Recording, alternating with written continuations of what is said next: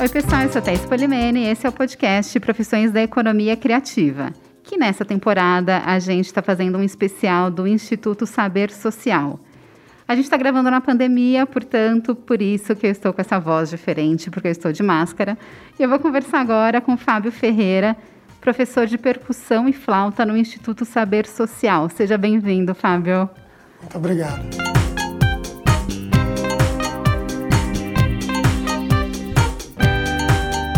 Então vamos começar sobre sua trajetória na música, assim, né? Você falou que você ia a shows musicais e prestava atenção nos músicos.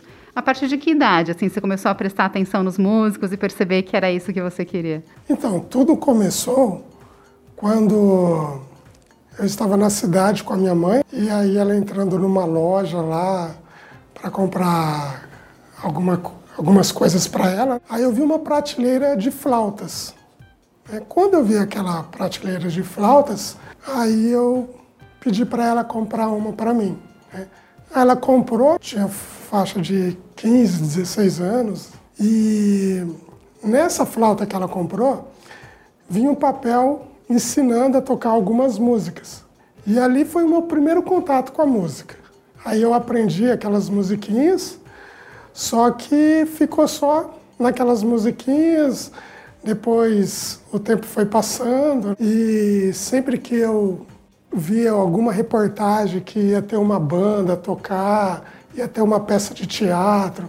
Eu sempre fui bastante atraído para esses movimentos ligados à cultura, né? E aí eu comecei a ter um anseio dentro de mim de será que esse é o meu caminho? Só que aí a gente vai crescendo, precisa trabalhar. Aí eu comecei a trabalhar trabalha numa empresa, trabalha em outra. Até que eu entrei numa, numa metalúrgica, eu conversando com um moço lá, nós, nós fizemos amizade, ele me convidou para ir tocar na igreja dele.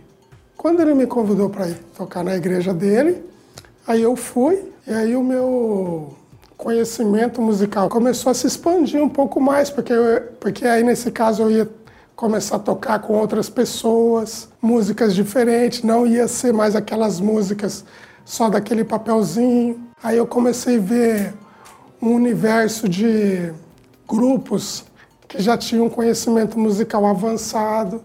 Só que nessa época existia na igreja um moço que tocava trompete. E todas as vezes que eu tocava flauta no grupo da igreja, eu ficava incomodado. Por quê? Porque a flauta ela é bem suave, né? Ela tem um som bem tranquilo. E se você vai tocar flauta num grupo sem microfone, não aparece o som, o som não fica evidente, né? Aí, conversando com o Ronaldo, que tocava trompete na igreja, né? Ele muito bacana, ele falou: Fábio, eu tô vendo o seu interesse aqui pelo, pelo trompete, você não quer emprestado? Aí ele me emprestou, e quando ele me emprestou, eu consegui tocar algumas musiquinhas que eu já tocava na flauta. Não tocar com som limpo, afinado, não isso, né? Mas a ter um despertar para querer tocar aquilo também. Aí eu peguei e comprei um, um trompete para mim, e aí comecei a fazer aula em Sumaré com, com um amigo meu. E a partir dali, ele falou assim para mim: Fábio, você nunca pensou em viver de música, fazer uma faculdade, né, algo, algo assim? E aquilo foi crescendo, né, dentro de mim. Eu falei: Nossa, quem sabe? Eu comecei a ver os meus amigos também da igreja que evoluíam assim de uma forma veloz e eu também não queria ficar para trás. Inclusive nessa época Teve dois irmãos que começou a estudar numa, numa escola em Campinas e eu não tinha condições de entrar nessa escola, que a mensalidade era muito alta. Foi onde, conversando com outros amigos, eles falaram, oh, lá no Conservatório de Tatuí é, é gratuito. Por que, que você não tenta estudar lá, né? Em 2008 eu, eu fui prestar Tatuí e aí eu não passei, porque o teste lá até hoje é bem rigoroso. E aí em 2009 eu tentei de novo. Aí graças a Deus dessa vez eu consegui passar. E quando eu consegui passar, eu decidi que eu ia viver de música. Agora, já que eu tive essa graça, eu vou. Só que, como não é uma coisa simples, eu continuei trabalhando, né? Eu lembro que eu trabalhava no shopping, segurança. O meu único dia de folga era o dia que eu ia para Tatuí, porque você tinha que ficar o dia inteiro lá estudando. Só que o que começou a acontecer? Começou a surgir alguns eventos de final de semana onde eu teria que faltar no serviço. E aí o meu gerente, muito, muito amigo meu até hoje, né? Ele falou, falou, ó, vai fazer o que está no seu coração, aposta nisso e se não der certo você volta. Foi aonde eu saí do serviço e comecei a ficar só com os eventos. Só que o trompete em, é, em escola de música, nas próprias ONGs, não tem muita, muita procura. Por quê? É um instrumento caro, é um instrumento que precisa de uma disciplina. Aliás, todos os instrumentos precisam, né? Mas o trompete ele é um instrumento, podemos dizer, ingrato. Se você não cultivar essa disciplina, você não evolui. E nisso, como eu vi que para dar aula era um campo pequeno, eu peguei e lembrei da flauta, que eu tocava na igreja, que eu ficava bravo, porque eu tocava, as pessoas não me ouviam.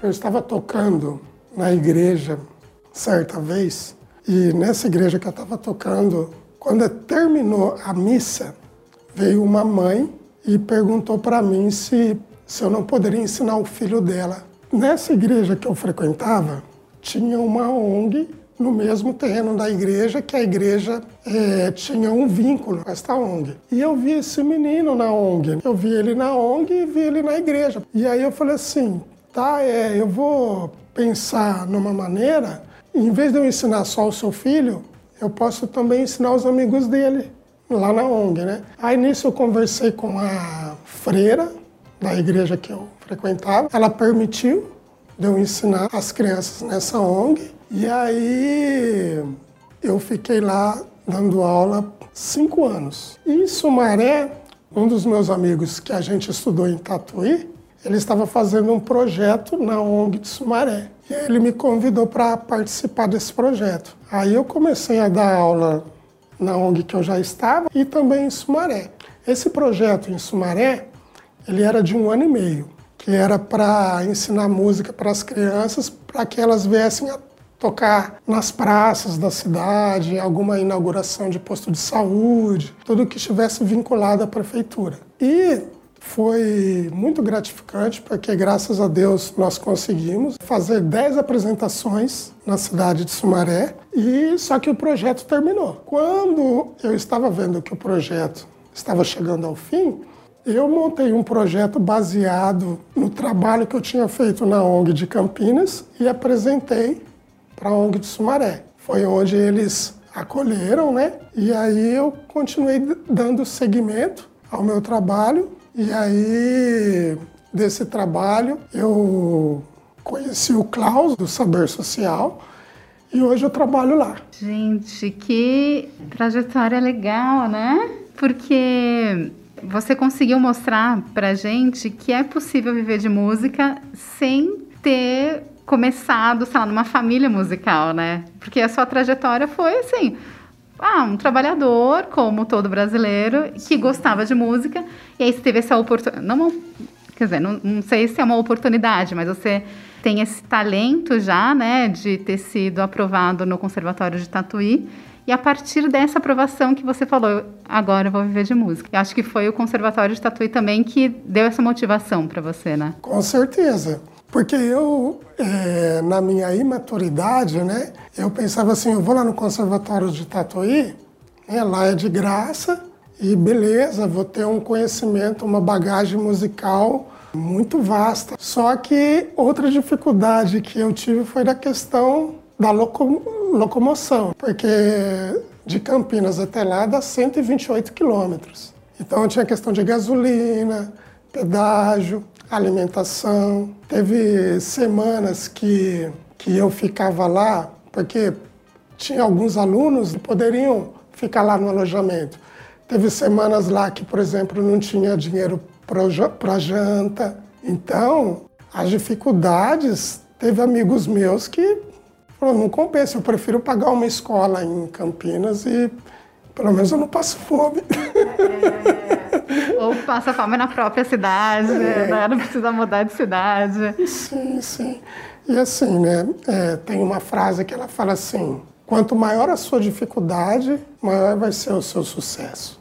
E eu via alguns alunos que moravam lá em Tatuí e que não poderiam ficar no alojamento e eles andavam carregando instrumento 3 quilômetros. E a gente percebia que quem tinha dificuldade não era só nós que éramos de outra cidade, até os que moravam lá. Mas o fruto é abençoado, né? Eu acredito que Deus, ele vê todo o esforço que a gente faz, né? Ele recompensa.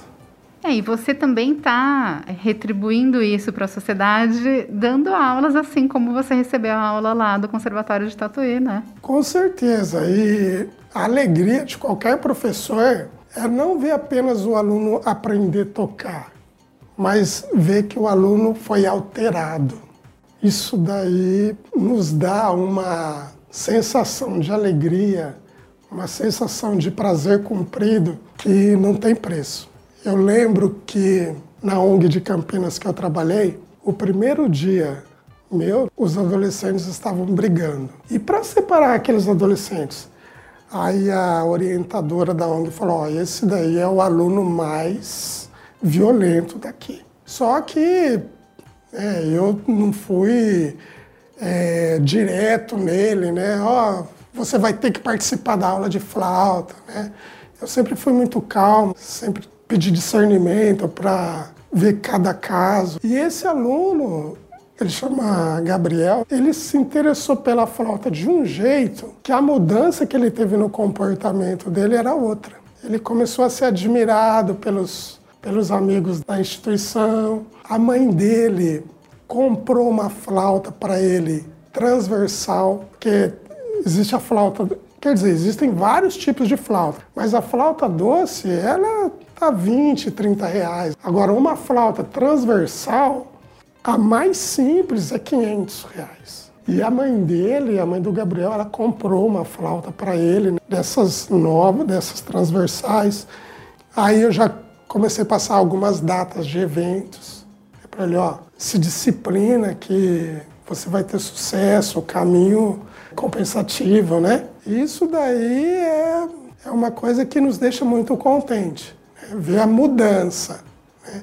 Porque às vezes tem criança ou adolescente que acha que não tem o dom, que acha que tem muita dificuldade. dificuldade. Para essas crianças, para esses adolescentes, né, que sentem essa dificuldade, não só na música, mas naquilo que ela descobriu para ela ser, faz parte. A dificuldade faz parte. Eu lembro de um saxofonista, ele é americano, esse saxofonista. E quando ele entrou numa escola de música, os professores falaram para ele: vai ser advogado, vai ser engenheiro, vai ser dentista, porque para música você não vai dar certo. Só que ele era determinado, aquilo estava dentro do coração dele.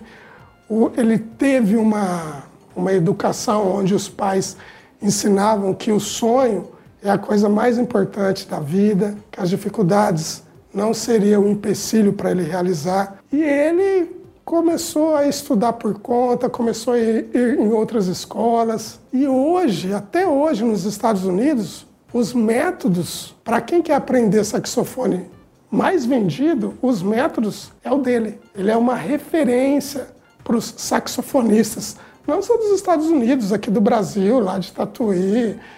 Então, assim, isso serve para a gente nunca desacreditar daquilo que, que a gente está empenhado a ser. Essa seria a palavra, né? Porque, infelizmente, muitas pessoas não sabem para que, que vieram. O desafio da vida é esse: des descobrir para que, que veio e lutar até o fim. Fábio, você falando né, sobre a sua trajetória e principalmente sobre esse último relato, eu me lembrei de uma animação que está disponível no canal da Disney, né, no Disney Plus, chama Soul, que é a história também de um músico que dá aula e que a mensagem é essa, para não desistir dos sonhos.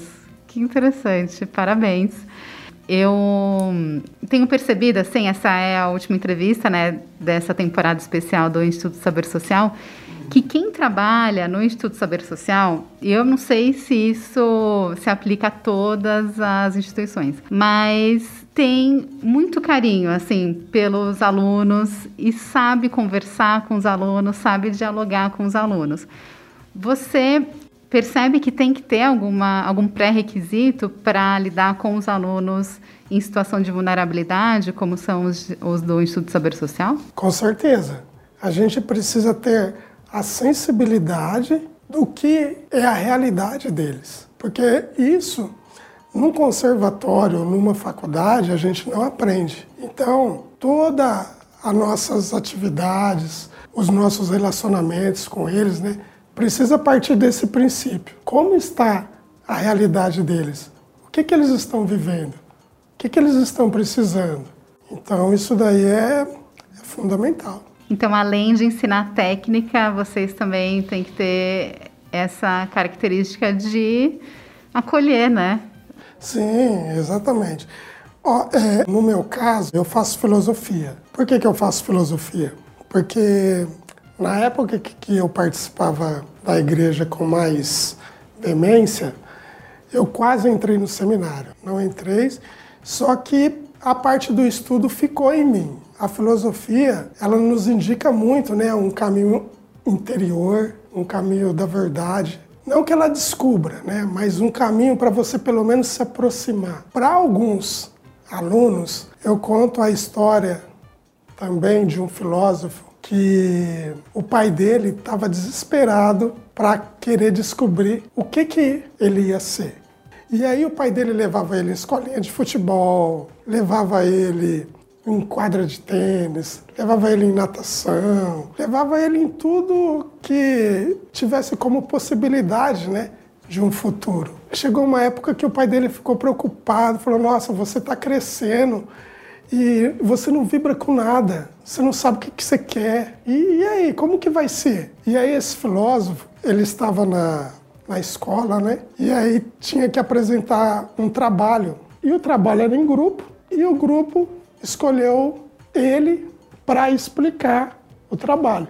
Quando ele foi explicar o trabalho, que era uma explicação de 8 a 10 minutos, ele ficou meia hora e ele vibrava com ele explicando a questão do trabalho. E ali ele descobriu o que, que ele queria ser, que era algo naquele sentido de ensinar, de aprender. Então, eu acredito que todo ser humano, sem exceção, ele foi criado para desenvolver um trabalho que ele vai se sentir bem com aquilo, que aquilo vai completar. E isso para criança e para adolescente é muito importante. Porque aqui eu não estou falando nem de questão financeira, porque a questão financeira ela é importante, tudo, mas assim, para quem um escritor, por exemplo, lá na minha cidade não faz muito tempo que fechou duas livrarias. E não estou falando livraria pequena, livrarias de shopping. Então a gente vê que essa parte da cultura, né, a parte da música, não é uma parte que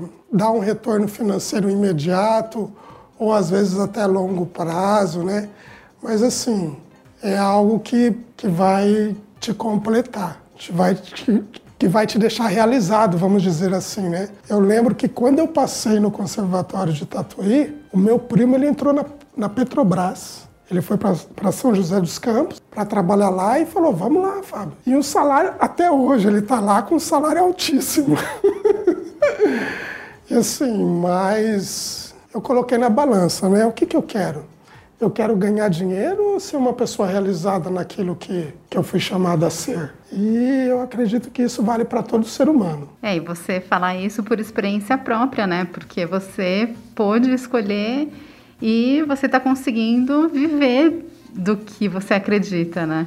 Graças a Deus, graças a Deus. Eu lembro que quando eu trabalhava de segurança no shopping, quando tinha algum casamento, algum evento assim do chefe de segurança, ele chamava nós, né, para ir trabalhar nesse evento. E eu ia nesse evento, eu via o pessoal tocando, eu ficava, meu, eu tô aqui ganhando uma grana boa para trabalhar hoje nesse evento, mas eu tocaria de graça nesse evento. Eu comecei a analisar isso, falei, não é isso que eu quero, é realização pessoal, porque é muito triste, né? A pessoa passar pela vida, não saber para que que veio, não saber qual é o seu talento, qual é o seu dom. Não estou dizendo nem na área da arte, estou dizendo no âmbito universal. Isso que é importante. Acho que todo ser humano ele tem a missão de, de realizar aquilo que está dentro dele. O desafio é descobrir. E assim, para descobrir, muitas vezes não é um caminho fácil. Muitas vezes a gente tem que ir contra a maré, porque infelizmente a sociedade, né, um sistema hipercapitalista. O importante não é o que você faz, é o que você tem.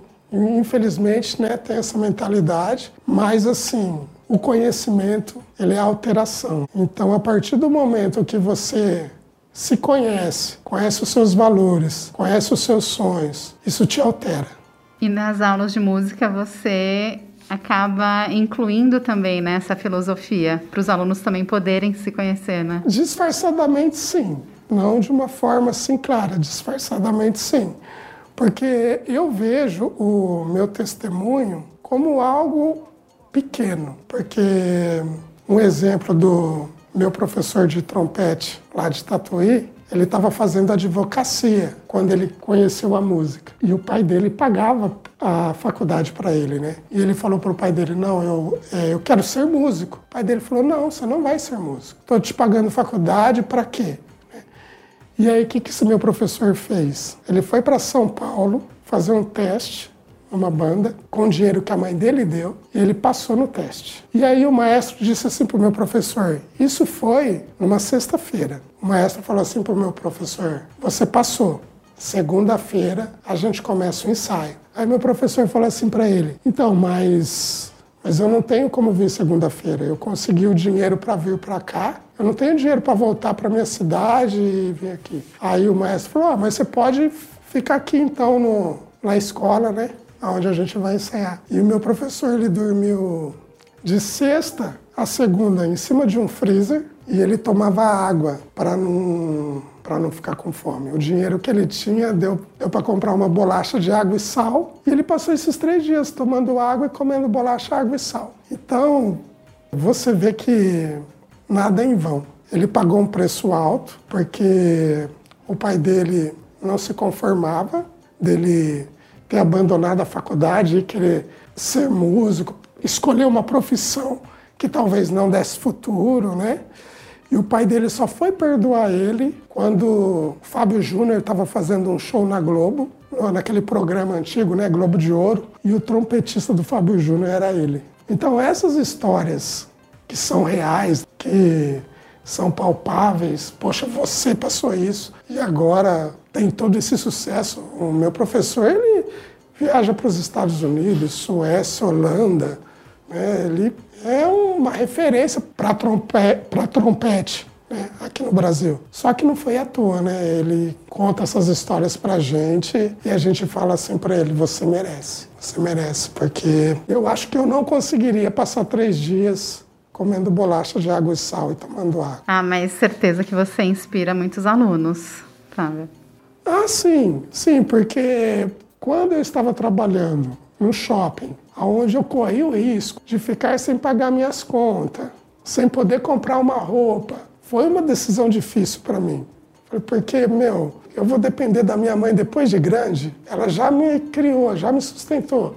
Agora, depois de grande, é um abuso, né? Eu preciso trabalhar. Só que, graças a Deus, quando eu tive essa conversa com o meu chefe de segurança, que ele falou para mim: vai tocar, vai estudar, termina seus estudos, é, vai tocar nos eventos, se não der certo, você volta. Na mesma semana, abriu uma escola em frente ao mercado extra e não sei como aquela escola conseguiu meu contato para dar aula lá, de flauta. E aquilo para mim foi uma confirmação. Falei, meu, ó, os eventos, mais umas aulinhas que eu vou dar aqui nessa escola. Então, aos poucos, eu acredito que as coisas vão encaminhar. E graças a Deus, encaminhou. Está encaminhando, né? Sim, ah, é. O caminho é sempre, está sempre sendo construído, né? Exatamente. Obrigada, Fábio. Foi incrível a conversa.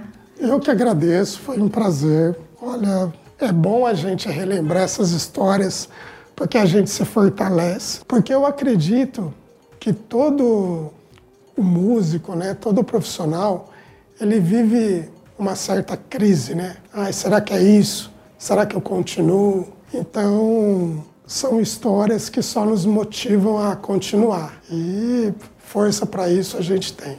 Parabéns também por inspirar tantos alunos, parabéns por todo o trabalho. Para quem está ouvindo aqui o podcast, a gente tem também um vídeo, um episódio especial lá na Culticultura, youtube.com.br Culticultura, você pode assistir lá também. Muito obrigada para quem ouviu, muito obrigada, Fábio. Obrigado, Sucesso.